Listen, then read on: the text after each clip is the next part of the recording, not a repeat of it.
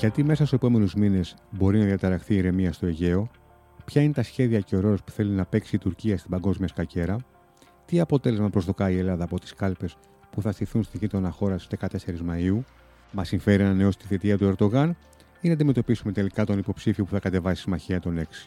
Καλώς ήρθατε στο podcast του Newsbeast. Είμαι ο Βίκτορας Μοντζέλη και απέναντί μου στο στούντιο ο κύριος Κωνσταντίνος Λάβας, καθηγητής Ευρωπαϊκής και Συγκριτικής Πολιτικής στο Πάντιο Πανεπιστήμιο.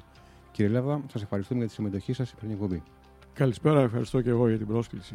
Τι σημαίνει το νέο βέτο της Τουρκίας για την ένταξη της Σουηδίας και της Φιλανδίας στο ΝΑΤΟ; Ο πρόεδρος Ερντογάν ρισκάρει ή βρίσκεται σε μια θέση ισχύως επειδή το ΝΑΤΟ στην ουσία δεν θέλει να στείλει τους Τούρκους στην αγκαλιά της Ρωσίας, τουλάχιστον επίσημα.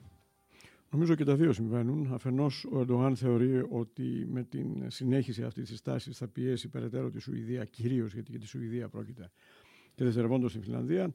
Πιστεύει επίσης ότι ενδέχεται ε, σταδιακά να σπάσει το όποιο μέτωπο και η Φιλανδία να προσπαθήσει να, να μπει ξεχωριστά από τη Σουηδία και άρα η Φιλανδία να προσαρμοστεί περισσότερο στις τουρκικές απαιτήσεις.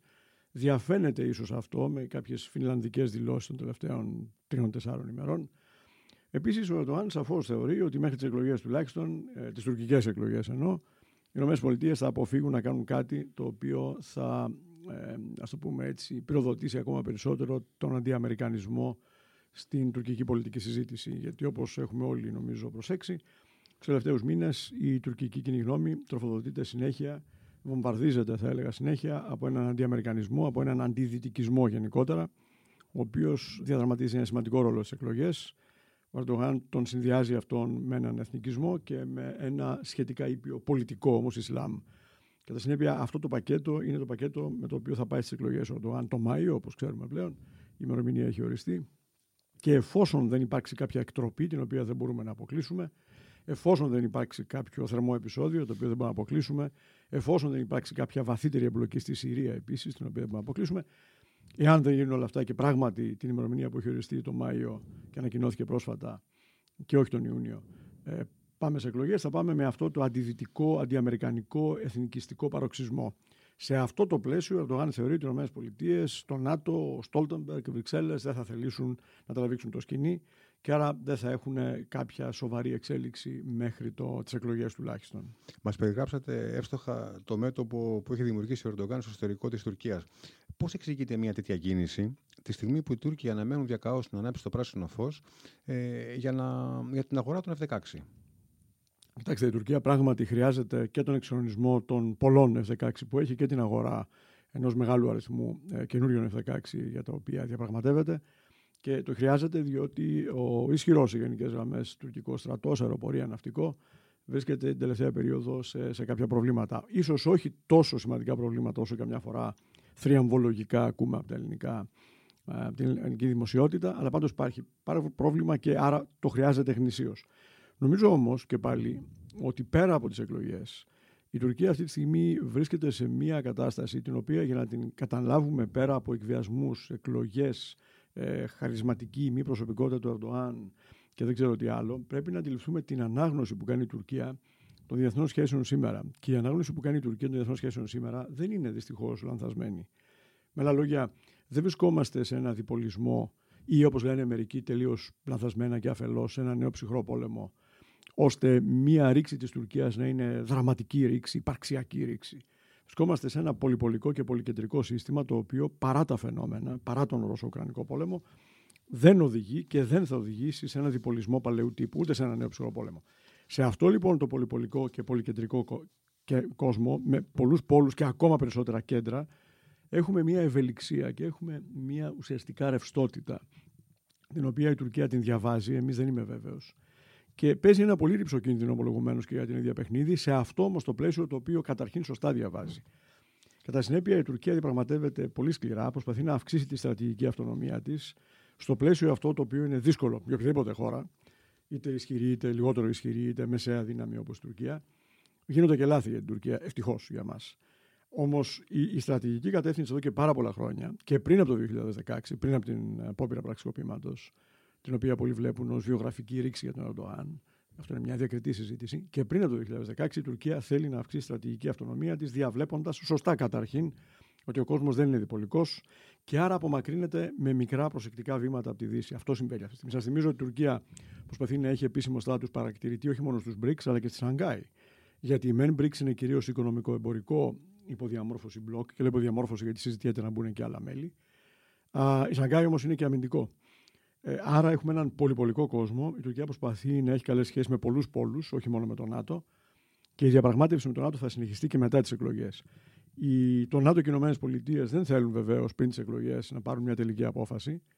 Όμως είναι βέβαιο ότι η ανάγνωση του κόσμου, του πλανήτη που κάνει αυτή τη στιγμή η Τουρκία, την οδηγεί σε ρηψοκίνδυνα βήματα. Είναι όμως, επαναλαμβάνω, καταρχήν ορθή αναλυτικά. Περί αυτού πρόκειται.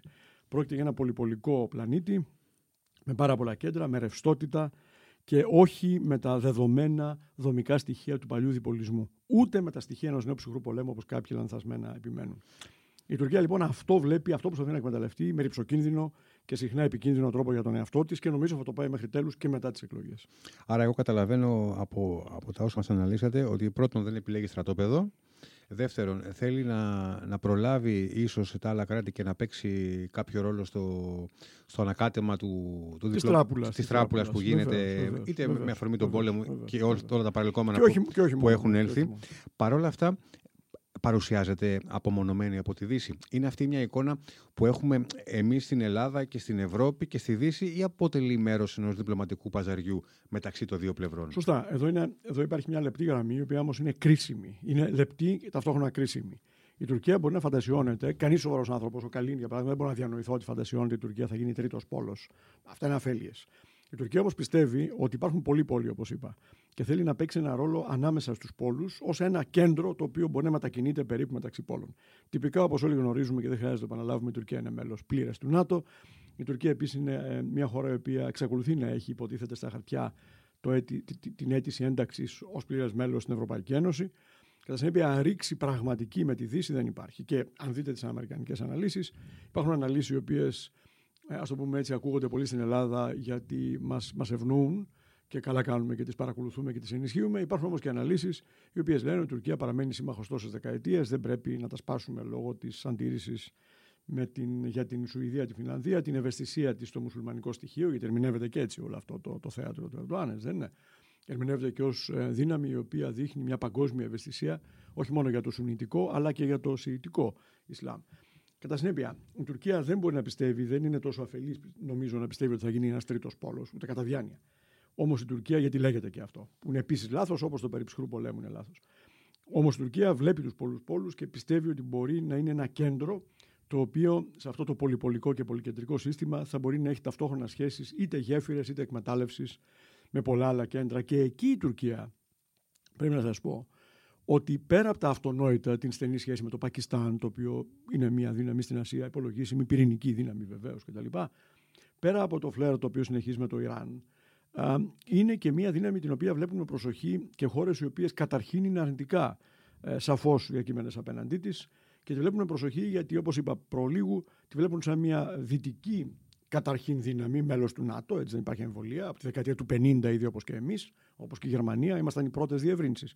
Να θυμίσω για του ακροατέ μας ότι όταν το ΝΑΤΟ ιδρύθηκε, η πρώτη διεύρυνση λίγα χρόνια μετά ήταν μαζί Ελλάδα-Τουρκία. Και μετά η Δυτική Γερμανία τότε. Κατά συνέπεια δεν υπάρχει εμβολία γι' αυτό. Όμως ε, πολλές δυνάμεις και όχι μόνο οι σύμμαχοι της Τουρκίας όπως το Πακιστάν και άλλες δυνάμεις και μη μουσουλμανικές δυνάμεις. Στο εσωτερικό των συζητήσεων βλέπουν και μια Τουρκία με ενδιαφέρον η οποία προσπαθεί ουσιαστικά να αρπαχτεί από τα νέα υποδιαμόρφωση χαρακτηριστικά του νέου πλανητικού, ε, της νέας πλανητικής πραγματικότητας για να αυξήσει μια στρατηγική αυτονομία μέσα στο ΝΑΤΟ. Άρα η, η Τουρκία νομίζω ότι σε αυτό το παιχνίδι το οποίο ξεκίνησε βεβαίως με το Ρωσο-Ουκρανικό πόλεμο αλλά συνεχίζεται σε πάρα πολλά επίπεδα τη βλέπουν με συμπάθεια και όσοι δεν θέλουν να σπρώξουν τελείως τη Ρωσία στην αγκαλιά της Κίνας να το πω διαφορετικά, μπορεί για πολλούς στο ΝΑΤΟ, όχι για όλους το τονίζω, για πολλούς στο ΝΑΤΟ η Τουρκία να φαίνεται αυτή τη στιγμή μια κακή σύμμαχος και σε μεγάλο βαθμό είναι. Και εμείς, σαν Έλληνες, οφείλουμε να το λέμε αυτό σε όλα τα φόρα. Το κάνω και εγώ και εκτός Ελλάδος. Από την άλλη μεριά, υπάρχει ανάλυση σε άλλα κέντρα του πλανήτη ότι η Τουρκία αυτή τη στιγμή προσπαθεί να διαδραματίσει ένα θετικό ρόλο. Ξαναλέω, μη σπρώχνοντας τη Ρωσία πλήρως στην αγκαλιά της Κίνας. Γιατί βεβαίως, αν το δείτε από του Νέου Δελχή, για παράδειγμα, μια χώρα η οποία έχει κακές σχέσεις με το Πακιστάν, είναι το μεγάλο της πρόβλημα. Μια χώρα η οποία είχε πάντα προβλήματα προς τα έξω, αλλά σε ένα μικρό βαθμό προς τα μέσα με το μουσουλμανικό στοιχείο. Μια χώρα που καταρχήν μας βλέπει πάρα πολύ θετικά. Την Ελλάδα, με την οποία έχουμε πάρα πολλές σχέσεις και, και, και πολιτισμικές και σε ένα βαθμό και εξωτερικής πολιτικής, ακαδημαϊκές κτλ. Παρόλα αυτά, υπάρχουν αναλυτές και στην Ινδία που βλέπουν με συμπάθεια, ας το πω έτσι, ειδικά αυτή την προσπάθεια της Τουρκίας να κρατήσει μια γέφυρα με τη Ρωσία και να μην της πρόξει σε ένα πόλο ως μικρό αδερφάκι της Κίνας. Γιατί περί αυτού θα πρόκειται βεβαίως. Όσο συνεχίζεται αυτή η κρίση, όλο και περισσότερο η Ρωσία θα γίνεται ένα εξασθενημένο μικρό αδερφάκι της Κίνας. Αυτό λοιπόν πρέπει να το καταλάβουμε. Διαβάζεται με αλφαγιώτα με αυτόν τον τρόπο και σε κέντρα τα οποία καταρχήν βλέπουν αντιπάθεια την Τουρκία λόγω της σχέσης με το Πακιστάν, λόγω της σχέσης με το Ιράν, λόγω του γεγονότος ότι η Τουρκία σε γενικές γραμμές θεωρείται αναθεωρητική δύναμη και από χώρες οι οποίες είναι οι ίδιες μεταρρυθμιστικές και όχι, όχι, όχι, ή έτσι καταλαβαίνουν τον εαυτό τους ως μεταρρυθμιστικές και όχι αναθεωρητικές. Ανέφερα την Ινδία ως παράδειγμα μεγάλης πυρηνικής δύναμης η οποία αντιλαμβάνει τον εαυτό της ως μεταρρυθμιστική και όχι αναθεωρητική χώρα. Κατά συνέπεια, το θέμα αυτή τη στιγμή με την, με την, με την Τουρκία, η οποία προσπαθεί να ισορροπήσει μεταξύ Δύσης η οποία έχει και τα δικά της εσωτερικά ζητήματα και, και ε, του ρωσοκρανικού ζητήματος, για να το πω αφαιρετικά, είναι κάτι το οποίο προκαλεί όχι μόνο αντιπάθειες αλλά και συμπάθειες και αυτό πρέπει να το καταλάβουμε. Α πούμε ότι ο Ερντογάν θα... δεν θα ανανεώσει τη θητεία του. Πρα, πράγμα απίθανο. Πράγμα απίθανο κατά τη γνώμη σας. Νομίζω ναι. ναι. Ας πάρουμε όχι το... αδύνατο, απίθανο. Α πάρουμε την απίθανη περίπτωση. Τα σχέδια της Τουρκίας που μας αναλύσατε πριν λίγο φαντάζομαι θα συνεχιστούν. Απολύτως, είναι είναι απολύτως, μια, είναι μια ε, πολιτική η οποία απολύτως, δεν είναι, απολύτως. γεννήθηκε από τον Ερντογάν. Απολύτως. Θα μειωθεί λίγο η έμφαση στο πολιτικό Ισλάμ, γιατί βεβαίως εκπροσωπείται από ένα συγκεκριμένο κόμμα αυτή τη στιγμή, το οποίο είναι το κόμμα του Ερντογάν. Παλιότερα ήταν από ένα άλλο κόμμα, το οποίο ήταν το κόμμα του μέντορα του Ερντογάν και πάει λέγοντας. Όμως, αν εξαιρέσουμε μερικές εβδομάδες ή μήνες νέας άβρας, την οποία ενδεχομένως θα νομίζουμε ότι υπάρχει και θα νομίζουμε ότι υπάρχει διότι αυτή τη στιγμή, εν πάση περιπτώσει, ε, θα έχουμε μια νέα κυβέρνηση, υποτίθεται, η οποία θα θέλει να δώσει το μήνυμα ότι μπορεί να συζητήσει με ένα νέο τρόπο μεταξύ άλλων και τα νεοτουρκικά. Αυτοί θα είναι κάποιοι μήνες. Σε βάθος χρόνου η τουρκική στρατηγική δεν θα αλλάξει, με μια μικρή ε, διαφοροποίηση, όπως είπα, στην πολιτικο-ισλαμική απόχρωση. Και άρα για μας, κατά μία έννοια, θα είναι ακόμα χειρότερα τα πράγματα αν δεν βγει ο Ερντογάν. Κατά ποια έννοια, ότι αν εξαιρέσουμε μία περίοδο έτσι, ένα μήνα του μέλητος, ο οποίος μου κρατήσει περισσότερο από 30 μέρες. Στην πραγματικότητα, ο Ερντογάν θα γίνει ακόμα πιο συμπαθής και απαραίτητος στη Δύση και το πρόβλημα πλέον θα το έχουμε εμείς. Να το πω σχηματικά, για τη Δύση το πρόβλημα είναι ο Ερντογάν, ενώ για μα το πρόβλημα είναι η Τουρκία. Αυτό πρέπει να το καταλάβουμε. Γι' αυτό και ανοησίες που ακούγονται για τον Ιμάμογλου, τι καλά που θα ήταν να ήταν ο Ιμάμογλου πρόεδρος ή αν αλλάξει πάλι το Σύνταγμα πρωθυπουργός, αν περάσουν σε μια ημιπροεδρική ή κοινοβουλευτική μορφή πολιτεύματος, είναι απλά, όπως είπα, ανοησίες. Μακροπρόθεσμα, ξαναλέω, θα φανεί κάτι το οποίο αυτή τη στιγμή ευτυχώς για την Ελλάδα δεν φαίνεται με αυτή την καθαρότητα, ότι για τη Δύση το πρόβλημα είναι ο Ερντογάν και το καθεστώς και το κόμμα του, ενώ για την Ελλάδα το πρόβλημα είναι η Τουρκία. Και Αυτό είναι κάτι, ξαναλέω, που για μας, εάν φανεί σε πλήρη καθαρότητα, βεβαίως δεν είναι καλό. Και η δεύτερη ερώτηση είναι αν υπάρχουν ε, ανοιχτοί δεσμοί ακόμα με, την, ε, με τη Ρωσία, ώστε μετά το τέλος του πολέμου με την Ουκρανία, όποτε και αν έρθει και αν μπορούμε να κάνουμε και μια εκτίμηση, να επιστρέψει πάλι ε, η Ρωσία προς τη Δύση. Ναι, δύο, δύο παρατηρήσεις αυτή την πολύ ενδιαφέρουσα ερώτηση.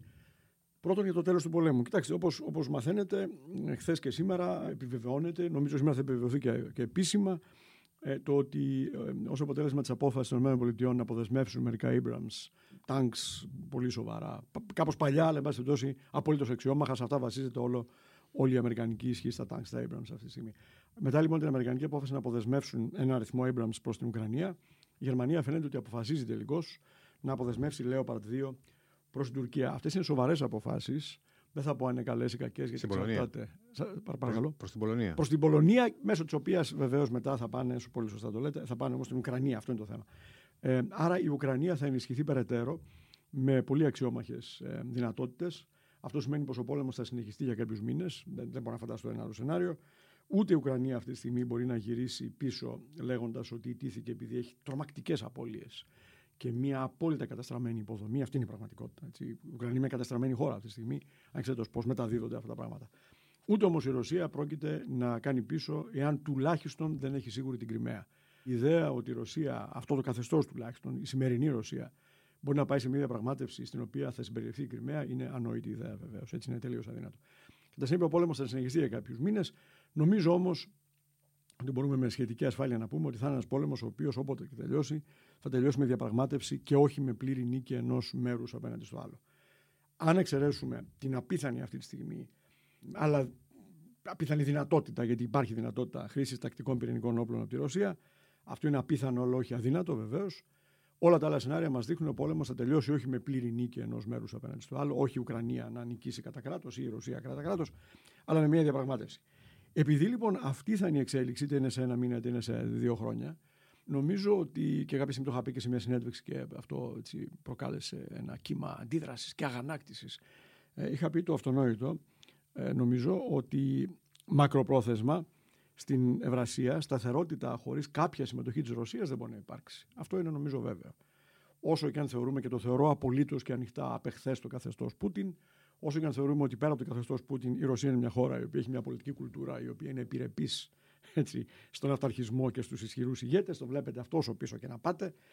Και στην τέχνη ακόμα το βλέπετε. Προημερών με φίλους άκουγα μια νέα έκδοση της Χοβάντσινα της όπερας του, του Μουσόρσκι που τι είναι η Χοβάντσινα, είναι, δεν είναι τόσο διάσημος ο Μπόρις Γκοντούνοφ, αλλά εν είναι μια σημαντικό, σημαντικό έργο τέχνης. Η Χοβάντσινα, να θυμηθούμε, τι θα πει Χοβάντσινα, θα πει σαν να λέμε ενιάδα, ας πούμε, έτσι, για τους Χοβάντσι, για, για την οικογένεια των πριγκίπων Χοβάντσι.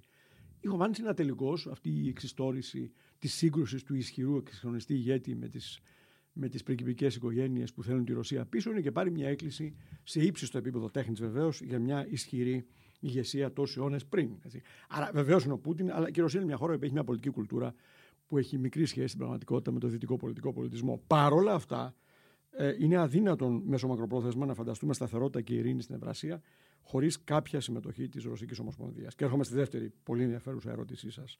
Σε ό,τι αφορά την Δύση γενικώ και όχι την Ελλάδα, Βεβαίως υπάρχουν δυνάμεις, υπάρχει η Γαλλία η οποία ε, έχει, έχει ξεκαθαρίσει ότι ε, δεν πρέπει να γίνει αποδεκτή η αναθεωρητική επιθετικότητα του Κρεμλίνου, αλλά από την άλλη μεριά, όπως το έθεσε σοφά ο Μακρόν εδώ και πάρα πολλούς μήνες, πρόκειται για ένα ιστορικό λάθος του Πούτιν, το οποίο πρέπει να διορθωθεί. Όχι με νίκη της Ρωσίας βεβαίως, έτσι.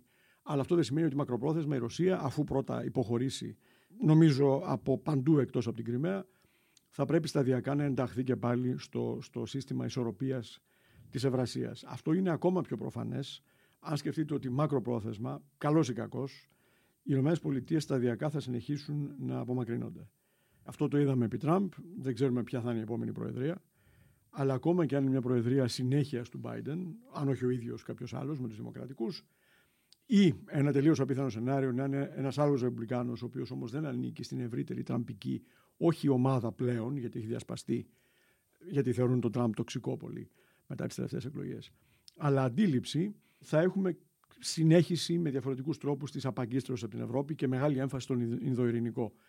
Κατά συνέπεια, η Ευρωπαϊκή Ένωση μόνη της δεν θα μπορέσει να αντιμετωπίσει στρατιωτικό-πολιτικά τη Ρωσία, η οποία γίνεται όλο και περισσότερο ένα αποπέδι, παραπέδι, ψυχοπέδι, δεν ξέρω πείτε το πώς θέλετε, της Κίνας. Και όσο συνεχίζει το πόλεμος, όλο και περισσότερο δυστυχώς η Ρωσία εντάσσεται στην κινέζικη σφαίρα επιρροής. Και κατά συνέπεια θα πρέπει να βρούμε μια ισορροπία με τη Ρωσία. Δεν υπάρχει καμία εμβολία. Τώρα, ως Ελλάδα είναι μια δύσκολη συζήτηση, γιατί οι σχέσεις είναι πάρα πολύ κακές.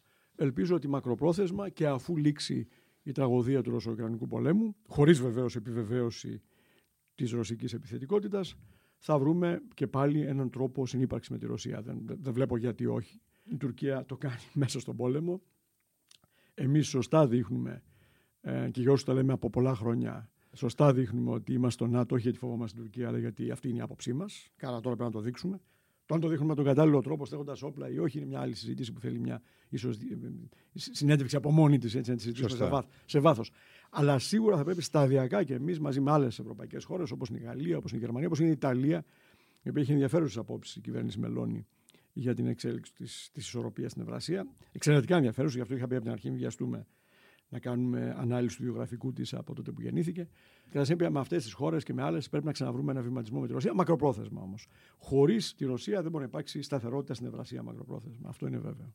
Τι σας αρέσει από αυτά που λέει η Ιταλίδα; Κοιτάξτε, νομίζω ότι το τι έλεγε από το τι λέει η Πρωθυπουργός της Ιταλίας είναι διαφορετικό. Αυτό όμως δεν είναι πρωτοφανές.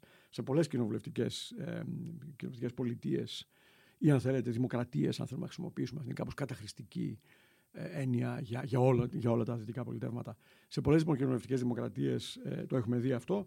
Η Μελώνη έχει περάσει από μια ε, απολύτως κατακριτέα για όλους μας όσοι είμαστε στο ευρύτερο πλαίσιο του πολιτικού φιλελευθερισμού, ε, του πολιτικού φιλελευθερισμού, τονίζω, περίοδο. Αλλά αυτό συμβαίνει και με υπουργούς και πρωθυπουργούς και σε άλλες χώρες και γύρω μας, αν κοιτάξουμε στην Ελλάδα. Αν αρχίσουμε να κάνουμε βιογραφικές διαδρομές από το δημοτικό μέχρι σήμερα των πολιτικών μας, μπορούμε να καλύψουμε πράγματα που ενδεχομένως σε διαφορετικούς από εμάς να μην αρέσουν ή να αρέσουν ή οτιδήποτε. Νομίζω όμως ότι αυτή τη στιγμή μας συμφέρει να υπάρξει σταθερότητα στην Ιταλία. Δεν μας συμφέρει μια νέα ε, σειρά εκλογικών αναμετρήσεων.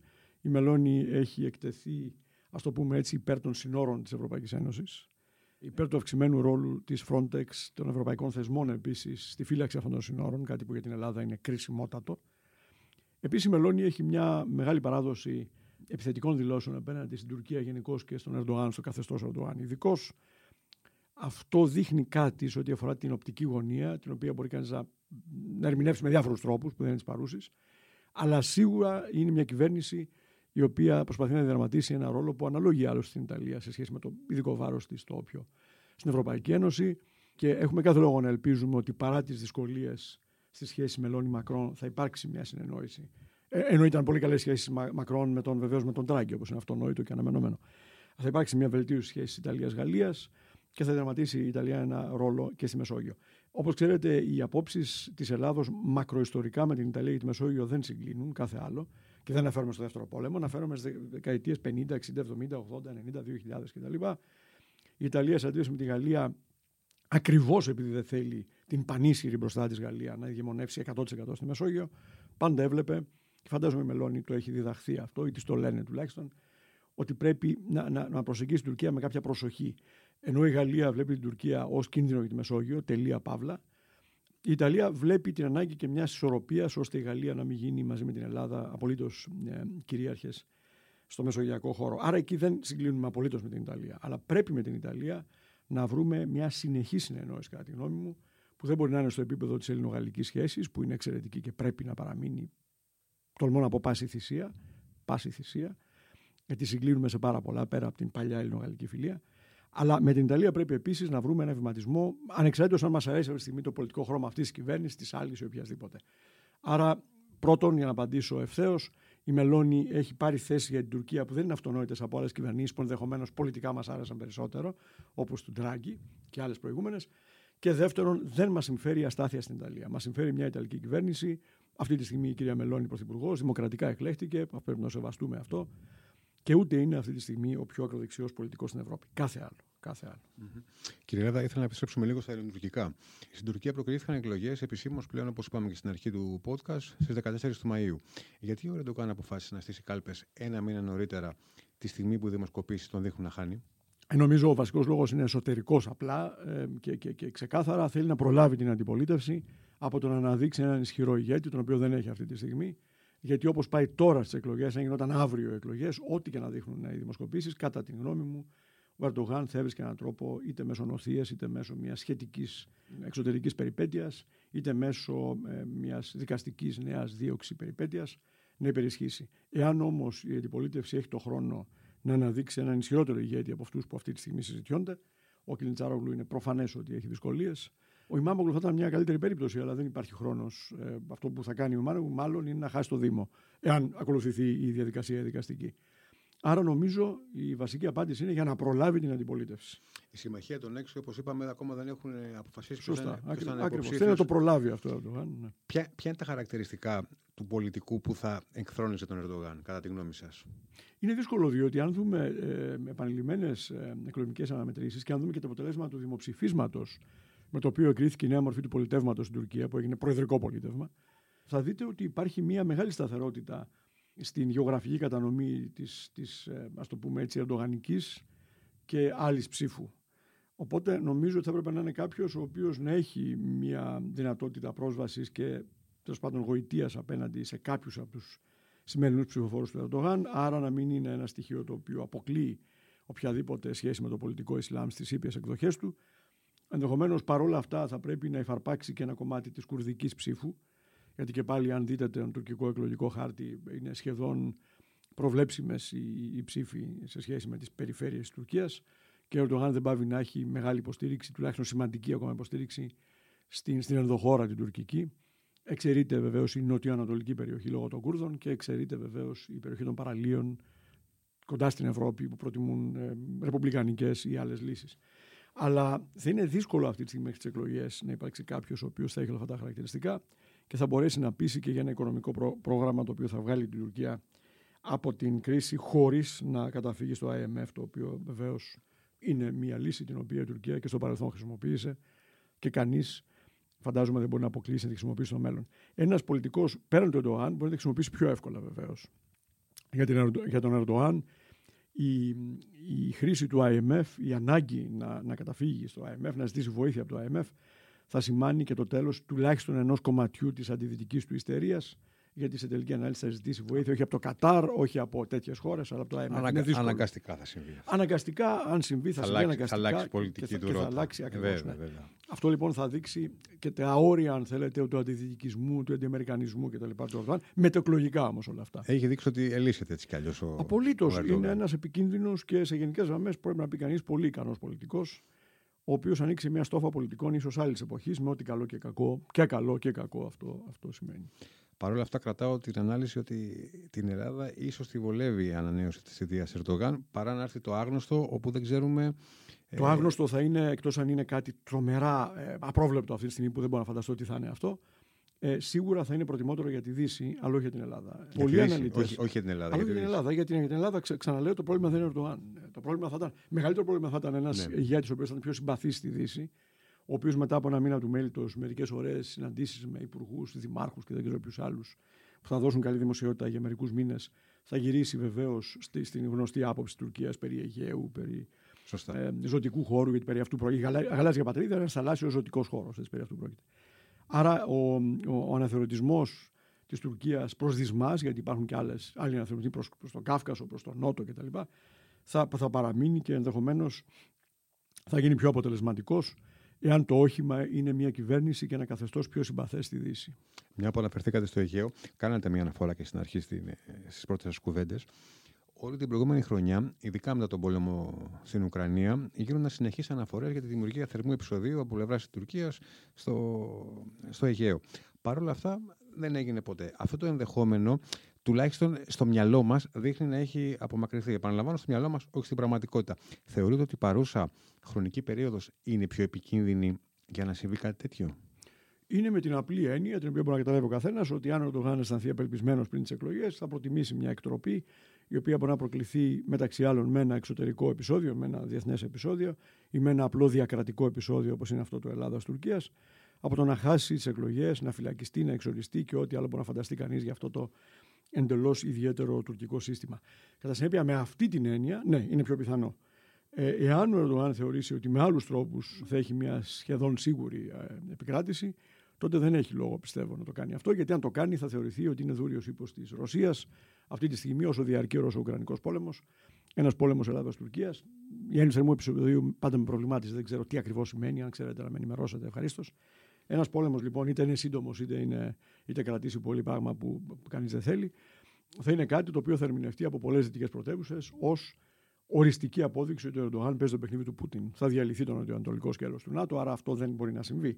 Τουλάχιστον όσο διαρκεί ο Ουκρανικός πόλεμος. Η μόνη περίπτωση είναι αν, όπως είπα, ο Ερντογάν αισθανθεί απελπισμένος και θεωρήσει ότι χάνει τις εκλογές και εκεί ένα, μία από τις λύσεις, δεν είναι η μόνη, θα είναι ένας ελληνοτουρκικός πόλεμος. Ο οποίος θα δώσει παράταση μέχρι ένα έτος μπορεί να φτάσει. Δεν θα γίνουν εκλογές, θα υπάρξει ένα καθεστώς έκτακτης ανάγκης και θα του δημιουργήσει ενδεχομένως τη δυνατότητα να, να επικρατήσει και πάλι αργότερα. Θα ήθελα να κλείσουμε, κύριε καθηγητά, με μια δικιά μας ερώτηση της εγχώριας πολιτικής. Στην Τουρκία γνωρίζουμε πότε θα γίνουν εκλογές. Αναμένουμε πότε θα προκηρυχθούν από τον Πρωθυπουργό κ. Κομιτσοτάκη εκλογές ε, στην Ελλάδα. Υπάρχει το, το πολιτικό σενάριο το οποίο θέλει τον Υπουργό Εξωτερικών, τον κύριο Δένδια, και τον Υπουργό Άμυνας, τον κύριο Παναγιοτόπουλο, να παραμένουν κατά τη διάρκεια της υπηρεσιακής κυβέρνησης. Θεωρείτε ότι αυτό το ενδεχόμενο είναι, αν και εφόσον υλοποιηθεί, είναι πρώτον μια σωστή κίνηση και δεύτερον είναι μια κίνηση που πρέπει να αγκαλιαστεί από την πλειοψηφία των κομμάτων της αντιπολίτευσης; Καλή ερώτηση. Ε, κοιτάξτε, νομίζω ότι λόγω της ειδικής συγκυρίας, γιατί είναι ειδική συγκυρία, σε σχέση με τη διεθνή κατάσταση, ε, πιο ειδική από ό,τι φανταζόμαστε, και επιτρέψτε μου να ανοίξω μια παρένθεση και μετά θα απαντήσω στην ερώτησή σας, αλλά το κρίνω κρίσιμο.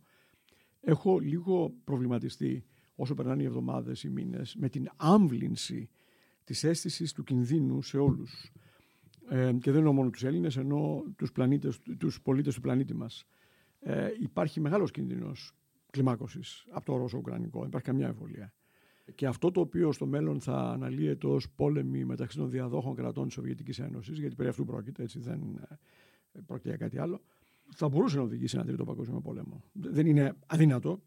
Δεν είναι η, βασική πιθανότητα σήμερα, αλλά ε, όσο περνάνε οι μήνες, όσο ενισχύονται οι πλευρές, όσο ο Πούτιν αρχίζει και διαρωτάται για την σταθερότητα του καθεστώτος του, δεν είναι κάτι το οποίο μπορεί να το αποκλείσει κανείς. Λέω λοιπόν ότι είναι μια πολύ ειδική συγκυρία, παρότι έχει αμβληνθεί δυστυχώς η αίσθηση κινδύνου ε, σε όλους μας και αυτό είναι πολύ επικίνδυνο από μόνο του. Είναι μια πολύ ειδική συγκυρία, όχι μόνο λόγω των ελληνοτουρκικών, αλλά ευρύτερα της κατάστασης του πλανήτη. Και ως πολύ ειδική συγκυρία μπορεί να χρειάζεται και ειδικά μέτρα. Αυτό θα ήταν απολύτως ε, σωστό κατά την άποψή μου.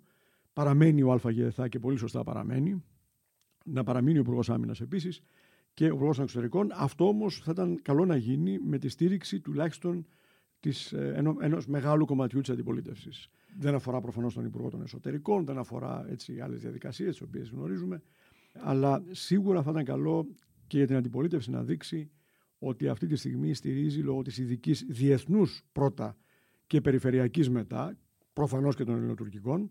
Πριν από πέντε λεπτά, μόλις είπαμε ότι αν ο Ερντογάν αισθανθεί ότι χάνει τις εκλογές, δεν αποκλείεται μια εκτροπή. Αυτή η εκτροπή μπορεί να έχει ως αφορμή τα ελληνοτουρκικά. Πάρα πολύ πιθανό σενάριο, έτσι, μεταξύ άλλων σενάριων. Κατά συνέπεια, ναι, αλλά πρέπει να είναι κάτι το οποίο θα το αγκαλιάσει η αντιπολίτευση. Και νομίζω θα ήταν κρίσιμο, δεν θα είχαν απολύτως τίποτα αντιπολίτευση από αυτό. Είμαστε μια πολύ σταθερή κοινοβουλευτική μορφή πολιτεύματος που λειτουργεί πάρα πολύ καλά επί πολλά χρόνια, παρά το μεσογειακό της πολιτικής κουλτούρας μας. Κατά συνέπεια, νομίζω ότι θα ήταν καλό για την αντιπολίτευση να δείξει αυτή την υπευθυνότητα, ε, λέγοντας ότι ειδικά για τον αμήνη και των εξωτερικών δεν έχει κανένα πρόβλημα να παραμείνεις. Θα ήταν μια καλή κίνηση και προς τα μέσα και προς τα έξω. Να δούμε καταρχήν αν θα γίνει αυτή η πρόταση και αφετέρου. Και αν γίνει και, αν, αγκα... και αν αγκαλιαστεί και, και από ποιους. Ναι. Κύριε Λέβδας, σε ευχαριστώ πάρα πολύ για την ενδιαφέρουσα συζήτηση. Και εγώ ευχαριστώ για την πρόσκληση. Πάντα ενδιαφέρουσα συζήτηση μαζί σας.